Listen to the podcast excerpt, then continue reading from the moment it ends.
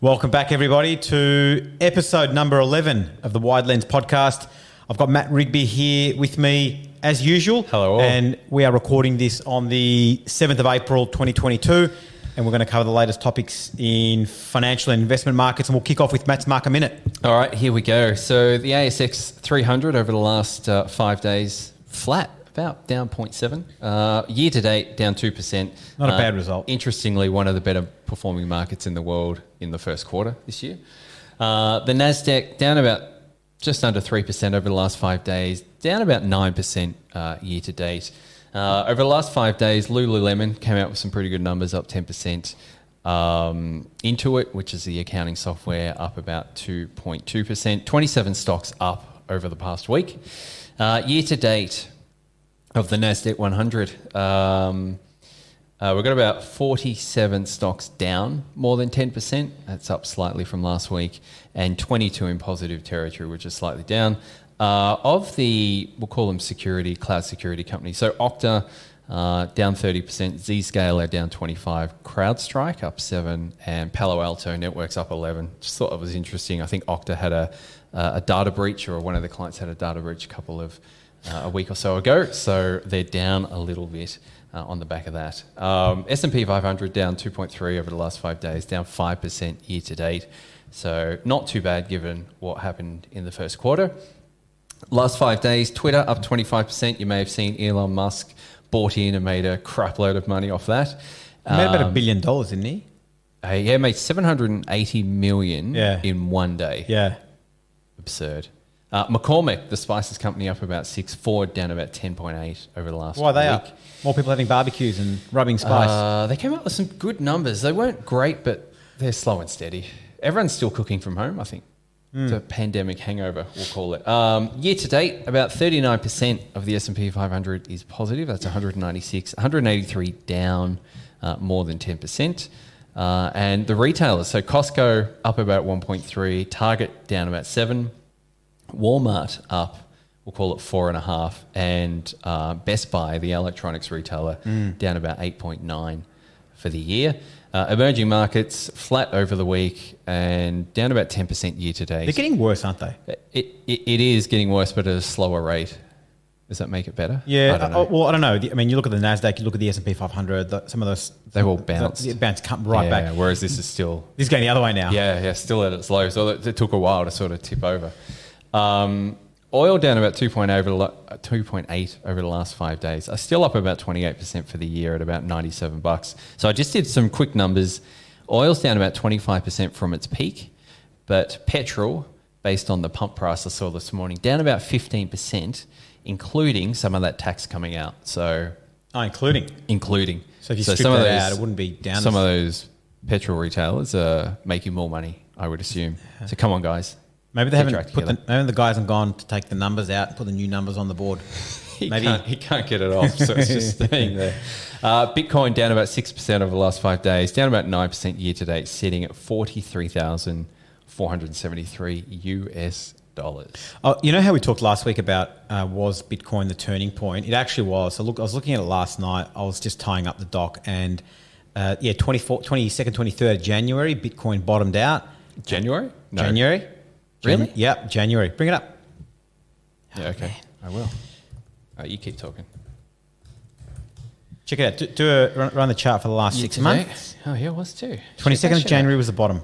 Yeah, Uh, look, 35,000. admittingly, we had some rises and falls since then, But- but twenty second of January was the bottom for Bitcoin. And I also th- I haven't run it for risky assets like the S and P five hundred, um, S and P five hundred. Year to date, its bottom was where? Oh, like March 14? Yeah, March 8, 14. it did yeah. bottom out it, it- on the twenty seventh of January. It it, it it it rallied, but then we had a we had a downward trend then right through to March. But but Bitcoin was front running all this, and it's it's been rising since twenty second, twenty third of January. So just for a bit of a laugh, I thought that was I thought that was uh, Interesting. Very I thought that was quite funny. Um, so last week we were talking about Larry Fink came out talking about the the death of uh, globalization. Yep.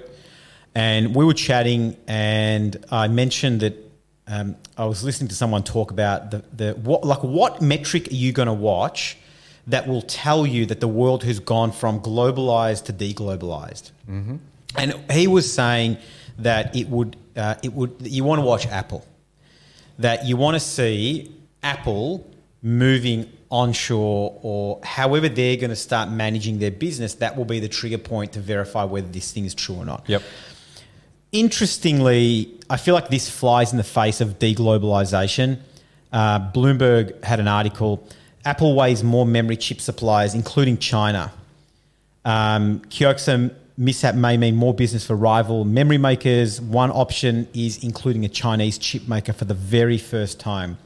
I'll just I'll just quote this from uh, from Bloomberg. Apple is exploring new sources of the of the memory chips that goes into the iPhones, including its first Chinese producer of the critical component, after a disruption at a key Japanese partner exposed the risks of, risks of its to its global supply. Uh, Apple remains keen to diversify its network. I think was, this was quote from uh, from Apple.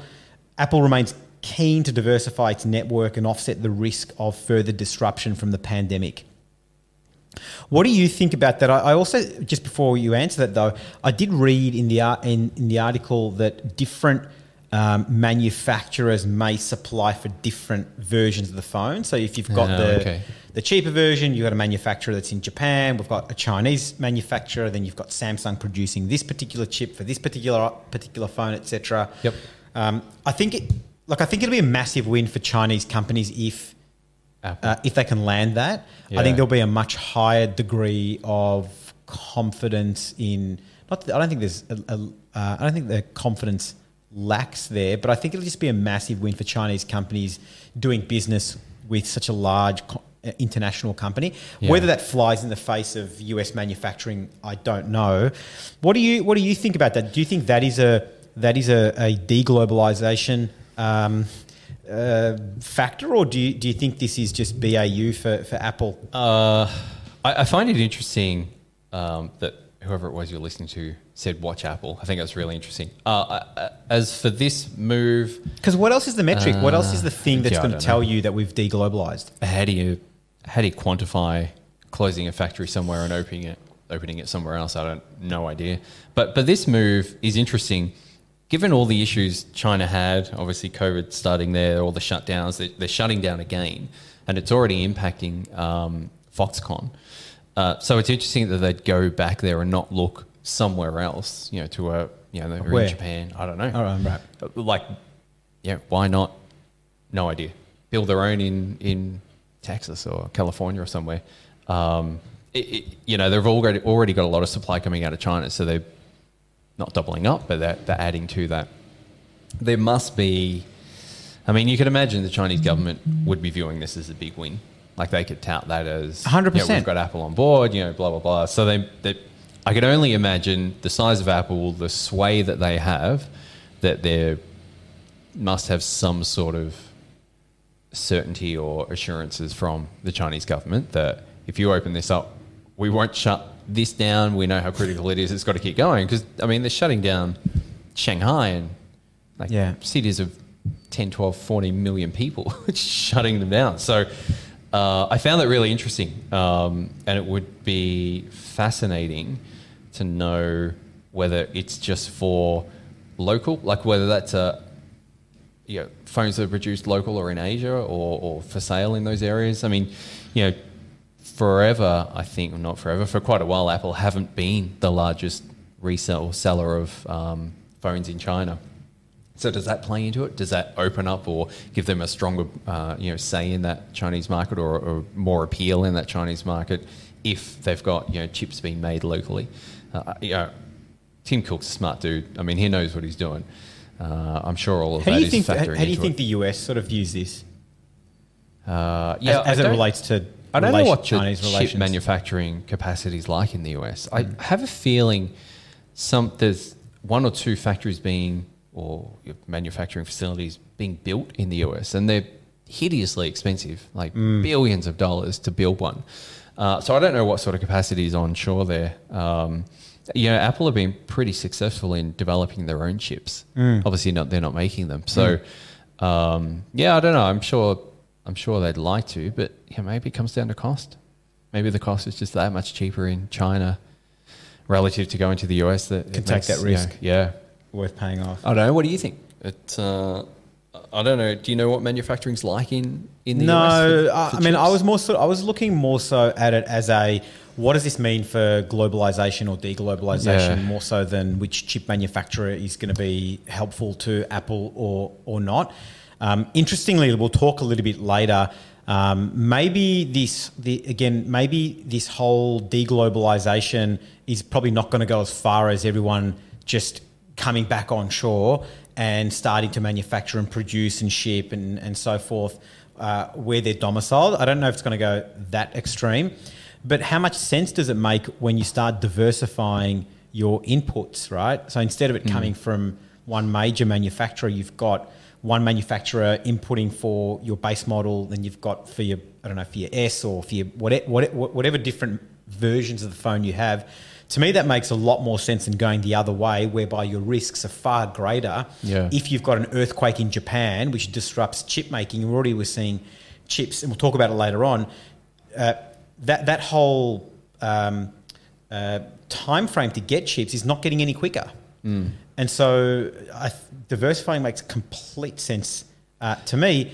But it, it's how do you then manage when one thing goes wrong? Does one chip then fit into the ne- next phone? How do you make sure it's priced properly? Because if you've got a more expensive chip going in a cheaper phone, It doesn't the- work. Yeah, but Yeah. I'm, I'm, I'm sure this has all been thought of. It's, it's also interesting. You know, we spoke a few weeks ago about all these companies' reactions to Russia and the invading the Ukraine, and I think you posed the question: um, What if it was China? Would they pull out of China? And, and, you know, China obviously have a lot of stuff going on in human rights, you know, violations and all the rest of it. So, Well, beyond clearly, that- it's not Apple's.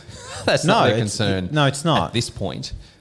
Uh, I don't know. It, it, it is interesting, and from that globalization, it yeah, it kind of makes sense to regionalize given what we've gone through, but it's an expensive exercise to do that, and you've got to have that capacity and the facilities there or proven skilled workforce to you know you can't just open up a, a chip manufacturing facility in I don't know Brazil. You've got to have the skilled workforce and, and all that sort of stuff. So But to your point before about uh, Russia and China, wha- uh, is there not a um, is there not something going on with China? I mean, I'm, I'm not uh, I'm not keeping up with it all, but uh, China and Russia maybe not on a similar page with whatever uh, foreign dealings they've got with each other? And if that is the case, then you know this whole support Russia, don't support Russia thing. Like, I just again, I don't know how where like where where does it actually stop? Um, but so far, it doesn't Yeah. look like it's it's stopping anytime soon as it relates to, to China. no, Um, let, let's move on. I don't, look, uh, just to, just to wrap up on that one, I don't think this whole deglobalization is going to go from a fully globalized world to we are now bringing manufacturing back on shore and everything's a bit I agree. controlled here. I think it's somewhere in between. Yeah, as always. Right. Uh, all right. So next one, uh, nowhere to hide. So you may have been aware the first quarter wasn't great. Uh, stocks were down a little bit at, at one point. Uh, and came back, but um, so this article again from Bloomberg was just looking at, uh, and there's a chart here which we'll bring up in a second. But it's basically looking at stocks and bonds, what happened during the first quarter, and essentially losing 5% was the best that you could do, whether you're in stocks or whether you're in bonds. Like that's your best outcome. And it just got worse from there. So we'll bring up this chart here. Um, so stocks and bond investors just had the toughest quarter in decades. So you can see here on the left-hand side, 1980, uh, the period 1980-84. You can see at the start of 1980 was the uh, I guess, equivalent. It looks like the best you could do at that point was down just a bit over 5%. And here on the right hand side, 2022, uh, again, stocks and bonds, uh, the best we could do was down just under 5%. Not too bad. We haven't seen that for well, I mean, Well, as the chart says 40 since years. 1980. uh, you, we have had some like late in the mid 90s, and I mean, you know, one, two, three, four, five, like six or seven times in the last 42 years that we've seen this. So it's pretty, pretty extraordinary. Um, Yeah. I, I was I was reading the article actually, and it said. More than $3 trillion was raised from bond and equity values in the first quarter as the Federal Reserve raised interest rates for the first time since 2018. The question I have is where the hell did the money, money go? People report these things like in a puff of smoke, this money just disappeared. Where does the money go? It goes to cash. It has to go somewhere. It can't just be taken away and miraculously disappear into the ether. Yeah. it has to go somewhere, right? Yeah, absolutely. Um, yeah, did it did it go into crypto? Did I mean we saw a few weeks ago? I think I had an article where short duration bonds is where a lot of stuff is going, and that's that's near cash. Uh, you know, so they're really short dated, short term bonds. So that you'd call that in the cash basket. Um, But this is talking about just having a look. Uh, the least bad performance among US assets were declines of 4.9% in the S&P 500 and speculative credit. They were followed by 5.6% fall in treasuries and 7.8 uh, fall in investment grade. yeah.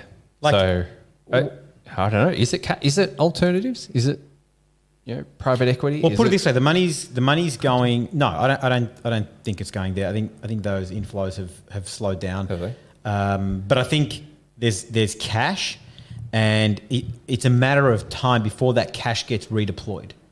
Yeah, well, that was going to be my next point. Is like the waves, tide going out, tide coming back in, cash going out, cash is gonna- going to come back in at some the point. money is not going to sit in cash forever. No. Even as the Fed raises rates, what are you going to go go from 25 to 50? You're at 75. You're at one. Are you, do you do you think people are going to hold cash at a one percent uh, Federal Reserve rate?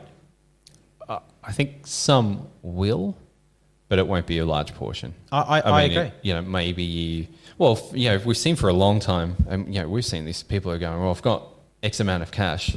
What the hell am I going to do with it?" You know, ten years ago it was, "I've got X amount of cash. Oh, I can get a TD at you know, 5%. deposit five percent, Yeah. three percent, whatever." It's not great, but it's something.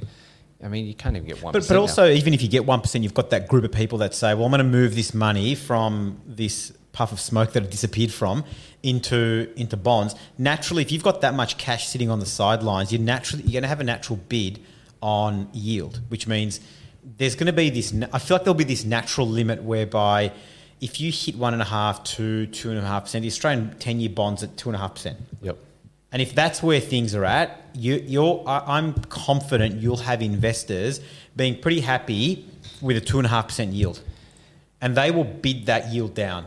You, you, you, you're not going, you're not going to, you're not going to be able to raise it much more than that. I, I don't think. Yeah, no, I think you're right. And you know, factor inflation into that. So you're getting one percent, inflation's at I don't know what four, three, four, five, whatever it is. So you're three. still losing. You're still losing money. but Uh, yeah. maybe you're losing less. And But, so you know, I, I reckon there will be a reallocation. Uh, and look, bonds have had one of the worst years on almost on record as well. So the, Yeah. the amount of outflows we have been seeing in bonds is insane hmm, yeah, and it's clearly not coming back into equity. So it's it's got to be for somewhere. now. Yeah, sitting in cash. look out. When it comes back, though, it'll come back hard. I would imagine. Yeah, I, th- I Yeah, think, you get this don't want to miss out mentality. I think that's a whole see. other topic, which I'm sure we will get to at some point. Um, but I wanted to jump onto uh, most expensive property and most expensive assets around the world. Knight Frank had um, just uh, had, well, I, recently came across their 2022 wealth report.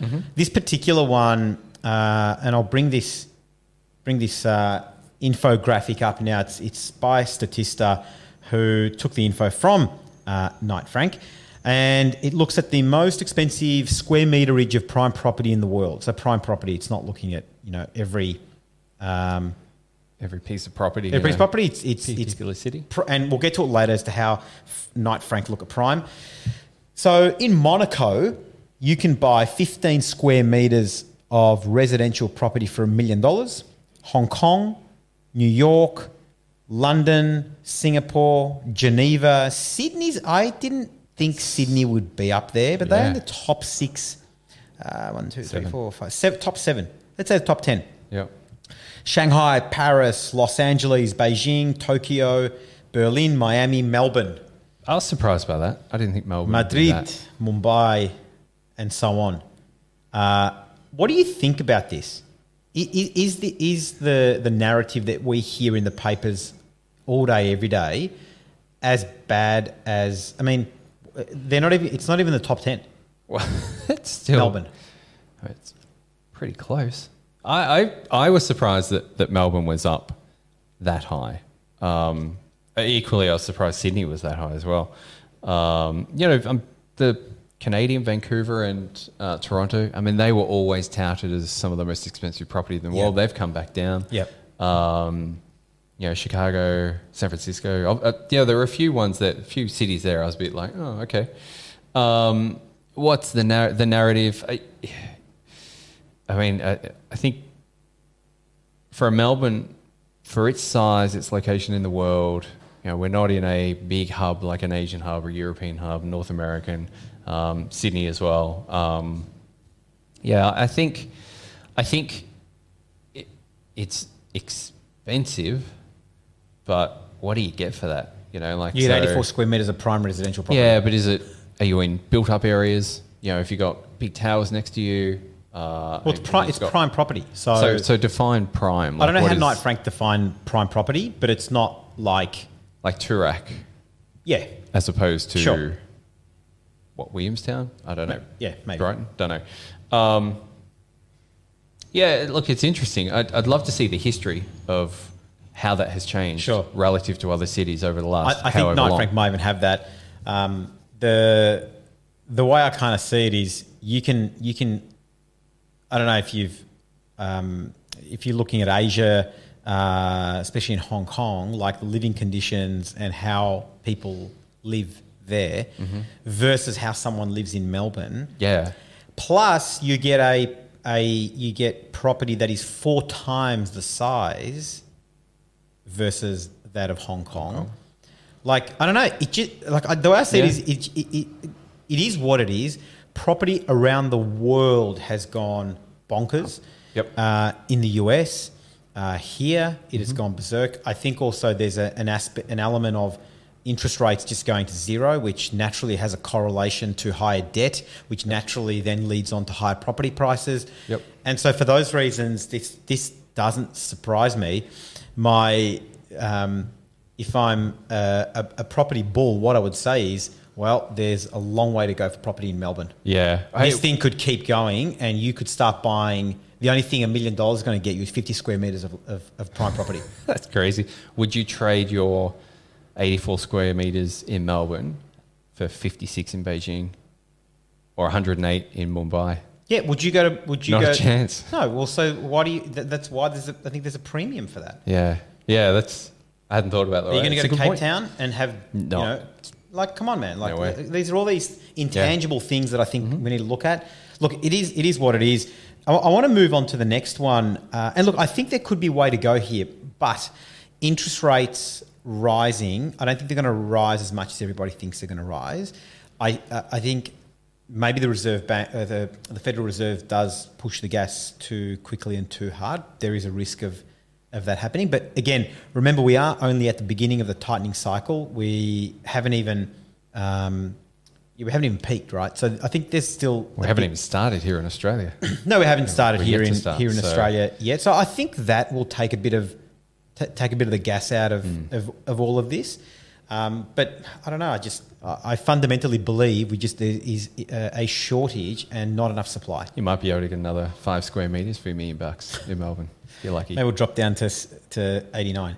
Um, the other thing that I found really fascinating: NFTs, jets, wine, watches, and the hottest luxury investments of the year uh, by Knight Frank. This is their. Let's get this table up now. It's their uh, luxury investment index. And what it looks at is prime property in the Gold Coast, in Sydney, in Melbourne, in Brisbane, in Perth. Is there prime property in Perth? Shout out to all of our friends in Perth. um, and Australian prime property as an index. And there's a whole bunch of other assets in there wine and watches, art, coins, rare whiskey, handbags, cars, jewelry, coloured diamonds, and furniture. And then in the second column, they've got the 2020 21 annual change, so the one year change and the rank, and also the 10 year change from 2011 to 2021. The things that stood out for me was uh, how little the uh, prime residential index rose relative to that of a broader residential property index Yep. as well as a increase from 2011 to 2021.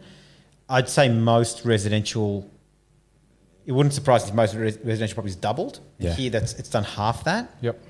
You know, we spoke to a client um, today who sold a property circa five million dollars, and you know they were saying, "Oh, it didn't." You know, during our time, we only didn't go up as much. And I think you know that's anecdotal, but it really speaks to the fact that uh, there's uh, th- you get to a certain point where those percentage rises aren't, you know, 100%, 75%, etc. Yep. But the thing that stood out for me was why do you think rare whiskey is up 428% over the last 10 years? I don't know, man. It's rare. I got no idea. That's uh, that was shocking.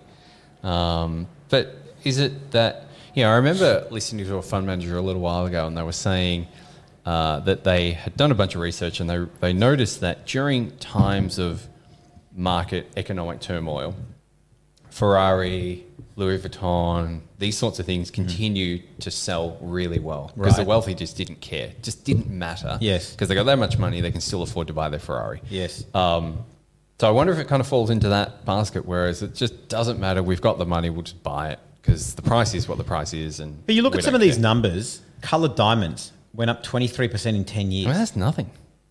Who- Who's, who's wasting time doing these things? Furniture, cars. And look, there's there's an aspect of beyond the monetary value for some of these things. I think there's an aspect of Yeah. uh, like art, you know, like I've en- got a enjoyment. whatever Van Gogh on my wall. Who cares if it's going up or not? But it's pretty Yeah, cool. but I also think there's some flex in it, right? Like I don't, by the way. but don't you reckon there's some flex, like this car that I've got, the Yeah. the colored diamonds that we have, the NFTs that I'm buying. The watch, the handbags, you know. But I think, like to me, I, I look at this. Are these are these some of the best investment decisions you can make? Shit, no. No, I would have probably drank the rare whiskey before it even saw ten years. So like, I wouldn't even been able to monetize the, the damn thing. Yeah, wi- I mean, look at whiskey versus wine. Like wine's 137 over 10 years, whiskey 428. There's a huge difference. So it's not an alcohol thing; it's a whiskey specific. So Maybe it's just become more popular. I don't know. Uh, and, I- and I think with, with you know people talking about NFTs and crypto and, and whatnot, um, I, you know, you look at some of these things, you throw that in the basket. Yes, there will be some massive winners out of those, but also how many tech companies started during the tech bubble and how many are actually left, right? So Yeah. there's going to be a, a ton that absolutely fail and nothing happens with. Yep. And but I don't think you're going to have those massive winners unless you have the sheer flooding of businesses trying to make a dollar out of it, right? Well, and they do, right? I mean, every time uh, something new comes along, something goes up in value, you get all these people coming in trying to replicate right. that, and it's uh, That's right. It's often too late at that point. Um, let's let's skip let's skip the next one. I reckon we'll just jump straight to um, what we've been talking about, which is infrastructure in, in a rising yield environment. Yeah, so this is something that uh, I've been reading more and more about. You've probably seen it. Um, so the narrative is that uh, during times of rising inflation and therefore rising interest rates, infrastructure assets tend to do better.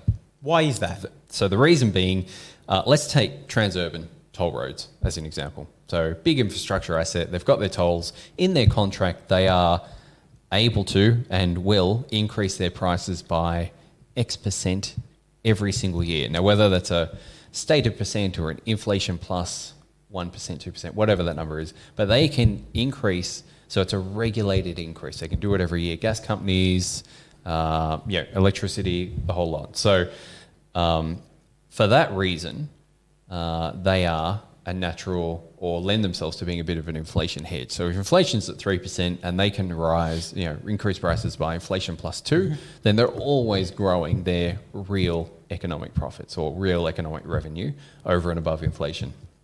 So that's the that's the theory. Um, infrastructure and property are often thrown in together, but we were having a look at some charts uh, earlier today, uh, and it was really interesting that, that during times of short, I'll say short, but sharp, rapid interest rate increases, infrastructure will do well for a period of time. But as soon as that sort of rolls over and those those interest rate increases start to fall, and typically that's at, at, at a top of a market, and the market then tends to fall, or an economic correction, um, they tend to underperform. They tend to kind of fall back during benign times of no real inflation, no real interest rate. They tend to not do a lot until they get to that next cyclical point of interest rates going up again. Then, yeah, they kind So of. shoot why do people uh, invest in? Is it from a is it a cash flow thing? Is it a hedge? Is it a all of the above? Like what is it? It- why, why do people do these? Why do people invest sold in as a hedge. I mean, it's sold as a, a hedge for hedging against inflation, and you know we're we're seeing it uh, promoted now. So But isn't Um, real estate also a hedge against inflation to the extent that your tenant, uh, you na- have natural in, or CPI increases at renewals I think every year? depending on the property, Sure, um, okay. know, commercial, industrial, retail, uh, residential. I don't. Yeah, that's usually fixed and all the rest of it. So, yeah, I think it is. Um, But also with property, as rates rise, the, the capital value starts to come down. well, yeah, that's Right? right. And so there's this- Presumably, it will for infrastructure too, if you're using the same sort of discount Sure, methodology. Um, what was I going to say? So yeah, it um, it's property's definitely and always touted as as a, an inflationary hedge, but infrastructure it kind of comes in and out. I mean, it's a good diversifier in Yep. some So when, regard, when, when we were looking at this, right, correlates to property pretty well. it correlates very highly with property, Mm. but also what we found was that there was no long term outperformance relative right. to property. to property. Yep. No, no long term outperformance. The so fir- that's the first thing. Second thing is is that we're trying to and, and the, the return is persistent to the extent that it we found that infrastructure does well during rate rise periods. Yes. But what we also looked at is how long do rate rises periods last? And so I feel like people are trying to hedge against this event that happens, you know, one every five years, and it doesn't even last that that long either. Hmm. And so, why are we foregoing? Why are we going down that path, trying to hedge something for such a short period of time, whilst for three out of the four years or four out of five years we could be participating in in, in assets that are that are growing significantly in value beyond that of infrastructure. Yeah. And we found that over long periods of time, infrastructure does kind of what What property property does. does. And I think it also depends on where that money's coming from. You know, so maybe, you know, like with property, you've got people going in for different reasons. Some are going in for income, so go, some are going in for capital growth, some are going in for a, you know, a, a, a, rel- a you know, an inflation hedge or a, a relative value type play. Uh, I think infrastructure is the same. They, in theory, well, as interest rates are going up, then they're, they're often quite leveraged assets. So their costs are going up or their borrowing costs are going up while they're able to push their prices up. And do you get a real benefit? Maybe not. Do you think enough investors look at these things, or do they just get the the sales pitch and yeah, that anecdotally that makes sense? Yeah, I think it's a sales pitch. I mean, because it does work, right? I mean, if I show you a snapshot of this during this period, inflation did this, interest rates did this, Sure. infrastructure Sure. did this, and Australian shares did this. Um, you go, okay, well, it works. It does. But Bigger zoom picture. out Yeah. 10 years and you go, oh, actually, no, I'm probably worse And, off. and so maybe maybe it does work if you want to take a short term punt, going well. Let's let's we got rates rising. Let's let's let's get into infrastructure. Yeah. Let's get out of infrastructure the, at the at the top because then when rates start coming down, you've got a massive tailwind for for property, and you start you see property start rallying as we've seen over the course of the last fifteen years. But the key is knowing the top and knowing the bottom, as we've talked so many times, right? So That's the challenge, If, you right? know the top, then absolutely. Uh, but I, Well, I think there's, guarantee you don't. There's So- more you could probably do than just sell out of your infrastructure fund if you knew that that was the yeah, top. right? exactly right. Uh, yeah, so look, really interesting. Again, that that promotion versus what what's the Really reality happens, over a long yeah. period of time, uh, and is so often the case doesn't quite. Do you feel like up. also it's like another sub, like a subcategory or a sub asset class that we've ring fenced so that we've got specialists in it and people can just sell stuff to people? Yeah, I, I do, and I also think there's a difference between unlisted and listed, as with property as well. You know, we saw that the, the listed property was so volatile. You know, it's up and it's down. Infrastructure was less volatile over periods of you know big economic uncertainty and turmoil, But it underperforms Um, constantly but it underperforms outside of those periods, yeah, right? And until you've got a rate rise. in normal period, Sure. like normal times, which is the majority of the time. Um, yeah, so I think uh, you know, and I've always kind of viewed infrastructure and property in the same sort of basket, Mm. and those returns kind of prove well that that's right. Maybe it's a a slightly less volatile trip with infrastructure, but you kind of end up at the same point Mm. over longer periods of time. But there will be periods of pretty you know, reasonable underperformance, underperformance. and short periods of outperformance. And, and I, I wonder whether investors could let that ride for ten or twelve or fifteen years, where you have signi- you have underperformance consistently year after year after year. My Mm-hmm. Yeah, guess is people pull the pin. we saw was it post GFC, pre COVID, that almost entire period of underperformance, 15 years. based on the index 15 we were looking at. so, yeah. yeah, uh, you know, as long as you know why you're going in there, uh, and that continues to be the case, then uh, you should be able to ride it out. But as we've seen so many times, people can't, so they'll they'll jump in and out and lose all that opportunity. All right. Moving Let's jump on on. the next one. Uh, okay, so next one. Um, this is yet another article by Bloomberg. Maybe Bloomberg should be sponsoring us. We, uh, we t- tend to reference them a lot. I just think they've got bloody good coverage, like Um, They do. global coverage, and the stories are just. They've got people everywhere. I mean, their terminals are just. There's just so much information. We love our fr- absurd. Bloomberg. If you are looking for marketing and advertising, Come on down. We we hit 100 subscribers on our YouTube channel last week, so, Yeah, we, so we are we are open for business.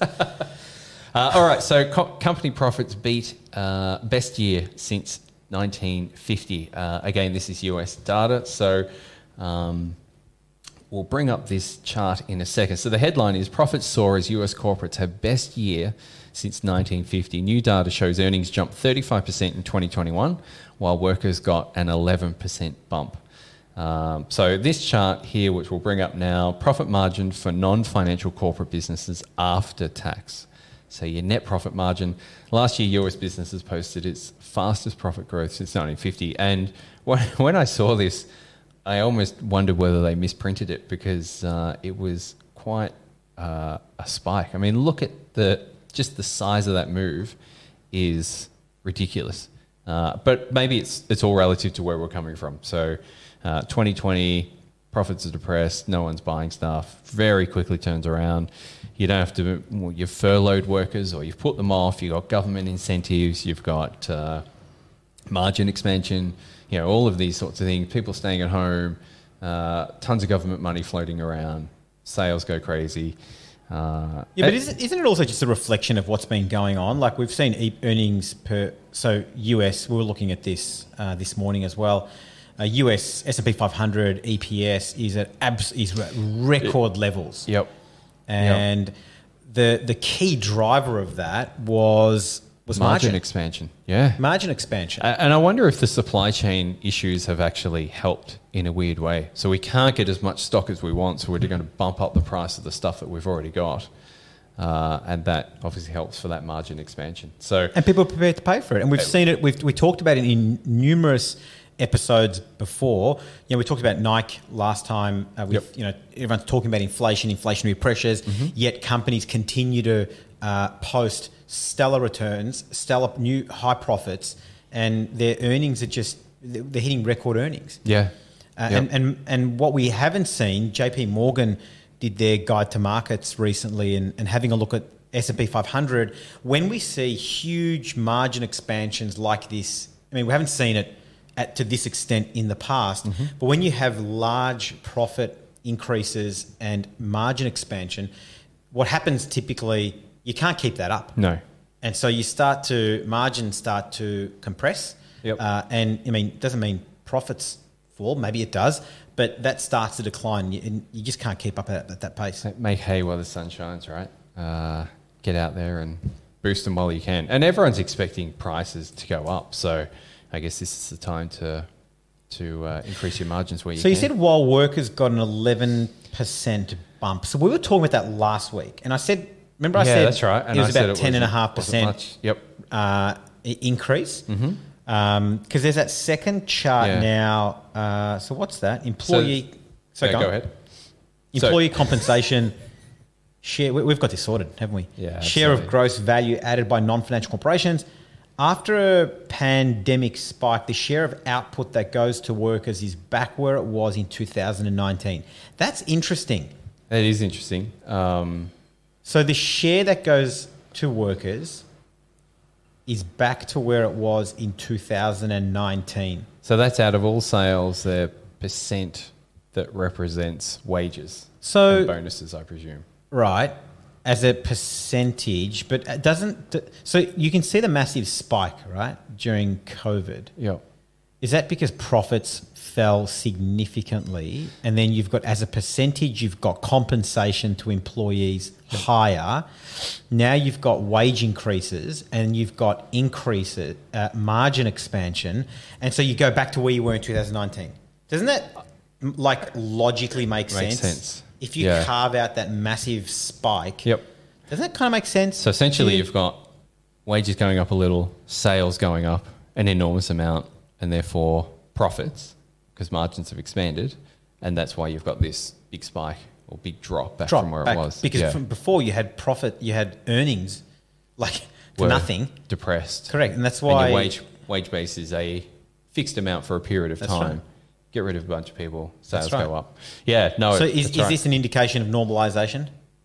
Are we normalising here, Matt? I don't know, but look pre two thousand. So Well, yeah, I mean, it's we're, that's so the spike was almost back to where was that mid range of normal.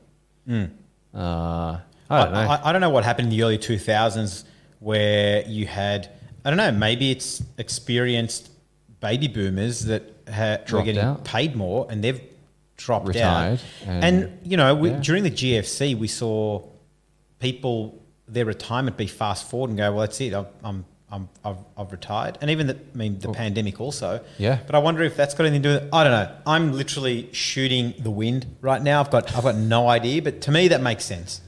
yeah, it doesn't seem out of the ordinary. Uh, we'll try and work out what's going on there. Um, let's jump on to director's cuts. The first one I want to talk about, we, we chatted about this last week, and interestingly, Apple came out with this the other day.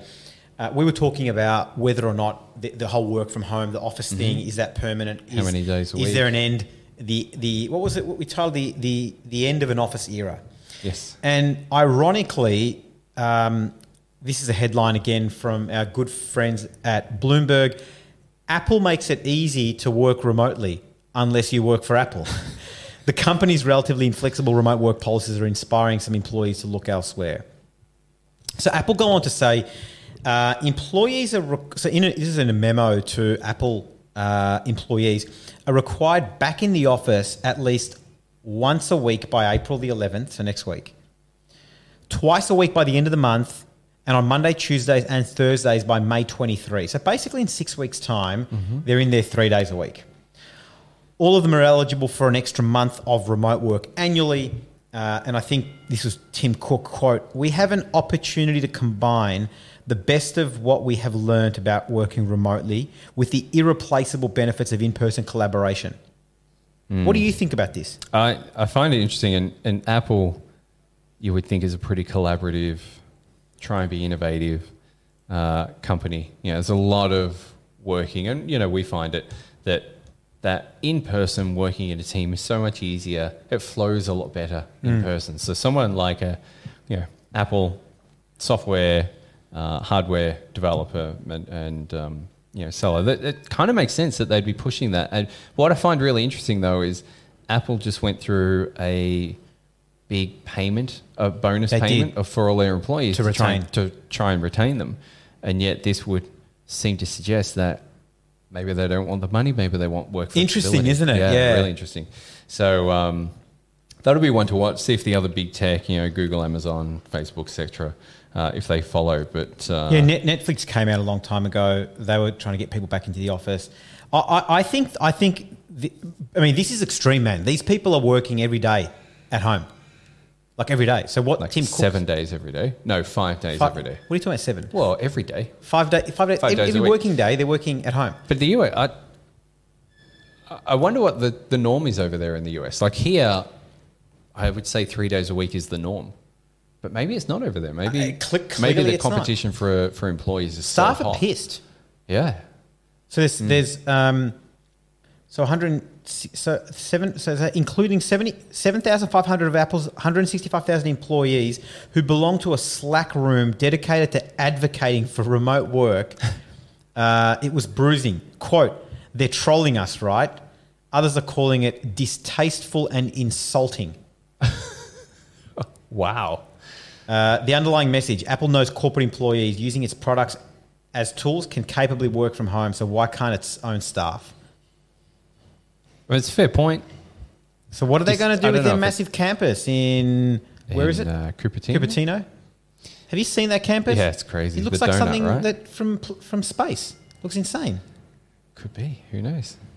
So look, I thought I thought that was interesting. Uh, my feeling is, I reckon, I reckon employers want more collaboration. I don't think anyone's saying everyone has to go and you have to work from the office every day. Sure. but I think I, I think we are going to move back to this two- Hybrid. three to four days office. That, Yeah. That's my feel. I think it's.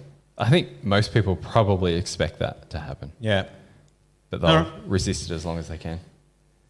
Uh, all right. Uh, I'm going to jump down to this one, uh, which is a bit of a bugbear for most people. Uh, so, how gas prices compare around the world? I found this one from Statista, uh, which was fascinating because so I've got family that live in the US, and whenever time I'm over there, they're whinging about gas, petrol prices.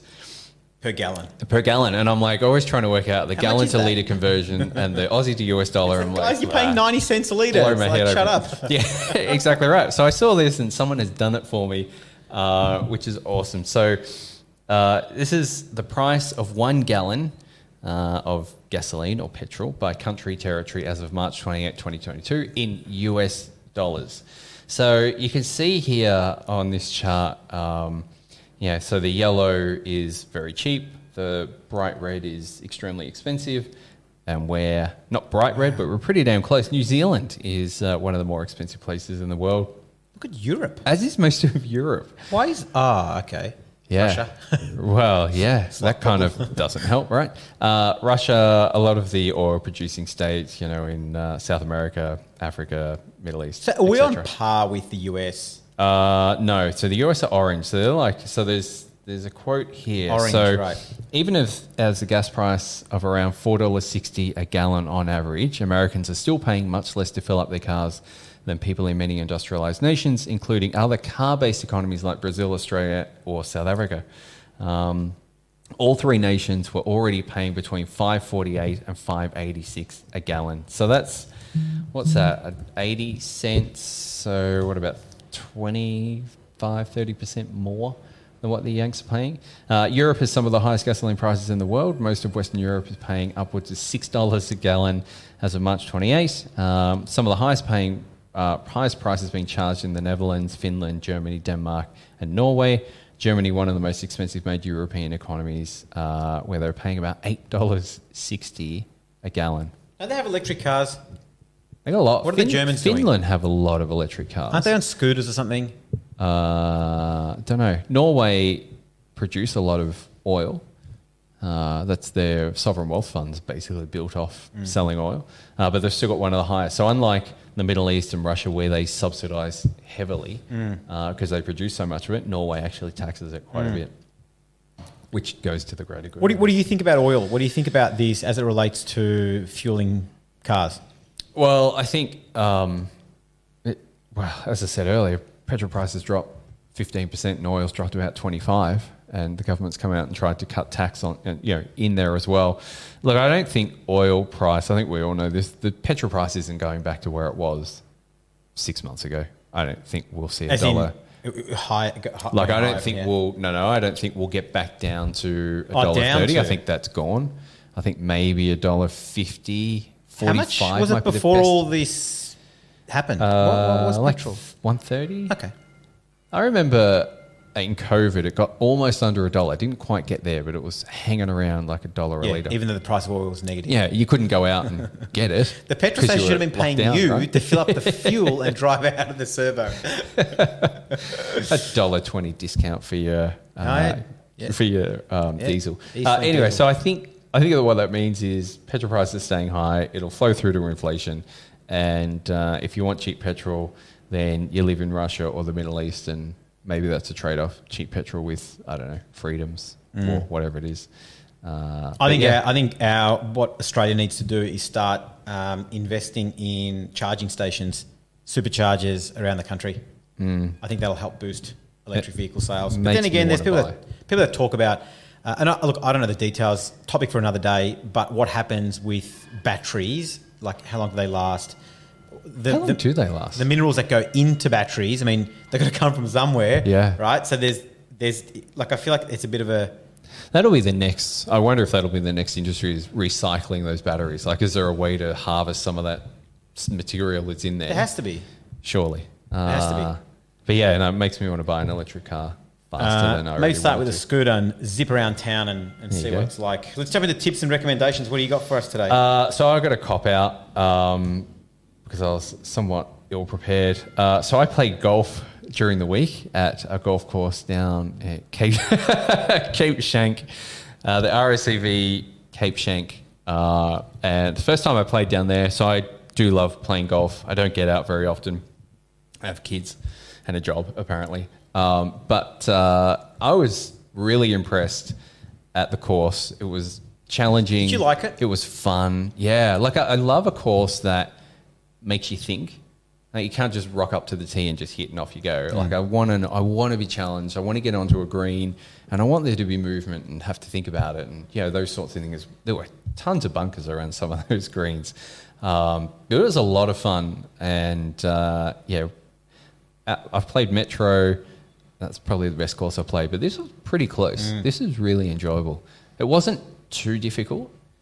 Uh, I was surprised it wasn't more narrow. I was kind of expecting the way some of the guys were talking it up. I thought I was in all sorts of trouble, but um, for the most part, managed to stay on the fairway. But uh, yeah, it was. I think it was a good mix of challenging, but a little bit forgiving at times where it needed to be. I think it was. Um, yeah, so I, I really liked it. It's a public course. You reliably inform me. I didn't realize yeah, that. I yeah, thought it was yeah. for RACV members only. But no. So look, if you're looking for a really good golf course, you can even take the wife, husband, boyfriend, girlfriend, whatever, down there, stay at the resort. Um, It's good, man. Yeah, just a nice setup, and it's just a beautiful location too. Like absolutely stunning. The one in Torquay is really good. Like I remember we went there a few years ago. I had a conference there, and then um, my wife came like the next day, and we went newborn at the time. They got kids stuff and pool and Yeah. whatever. And Yeah. it's good fun. Like Yeah. it's That was really it's- The course is excellent. Yeah, Yeah. I, I, I agree with you. Really enjoyed it. Um, I watched. I gen. I I've got this rule that I don't like watching movies that are well. I like watching the old classics, but anything that's older than like 2017, 18, I'm like, nah. Well, that's five years ago. Yeah, I know. yeah. you know, we talk about 2019, like it just feels like so long ago. Don't you reckon? 2019? It's been a tough couple of years. Like, been a long couple of years. Admittingly, I know there haven't been many movies released Yeah. uh, after then because right. of COVID. So what do you Uh, got? So I bit the bullet uh, and I watched Sleepless with Jamie Foxx. Have you seen it? No, I haven't seen it. He's a cop. He Okay. he gets caught up. He, he gets caught up. His his internal um, intelligence or whatever internal bureau is it in in um, uh, in the academy, and he they go on this drug bust, and his partner takes drugs from this drug lord. His son gets kidnapped, and then he's on this mission of you know this one guy trying to take down this whole mob in a casino that the guy runs. That was okay. Um, Plenty of action. there's a ton of action. Yeah. But it's one of those movies where you think, that's just ridiculous. Yeah, like this yeah. guy has got into like 15 fights in the casino by himself and he still manages it to like stand up and, you know, fight the next war. Yeah. Um, so look, if you're bored one night, it's like it's a good movie. Uh, Willing suspension, right? Of Six out of 10. gotta- six out of ten. Yeah, six out of 10. What have we got What a Google rating? gave it a seventy-three or Google ratings. Rotten Tomatoes twenty-five percent. Yeah. IMDb five point six. I, I rely more on IMDb. All right, five point six out of ten. And it wasn't- So it wasn't- You liked it better than Look, The Rotten average. Tomatoes is ridiculous. Don't- Just, I don't even know why that's even being published these days. IMDb, and- I would rely on IMDb and Google. I ended up, I didn't even know what the, what the scoring was. I ended up between IMD, IMDb and, and Google. It was a 30, $30 million movie. That doesn't sound like a lot That's of money much, for a movie. it? is Yeah, these days. But it was five years ago. That's a long time. Inflation. Inflation has ripped higher since then. Um, uh, and it was only an hour and a half. I wonder So- what raked in in the box office. I'll have a quick look here. Film grossed $33 million against a budget of 30. I think maybe that's all you need to know. Yeah, there you go. Uh, just look at all the, right, yeah, I'll look at give it a whirl. Um, all right, hit us, hit us up. Um, we do. We didn't get a chance to respond to some emails that are sitting there. So, um, if you're listening, guys, we will get to them. Um, Drop us a line. We promise you. Uh, but any more questions, hit us up at info.baharianwealth.com.au and we'll catch you next week. Cheers, guys.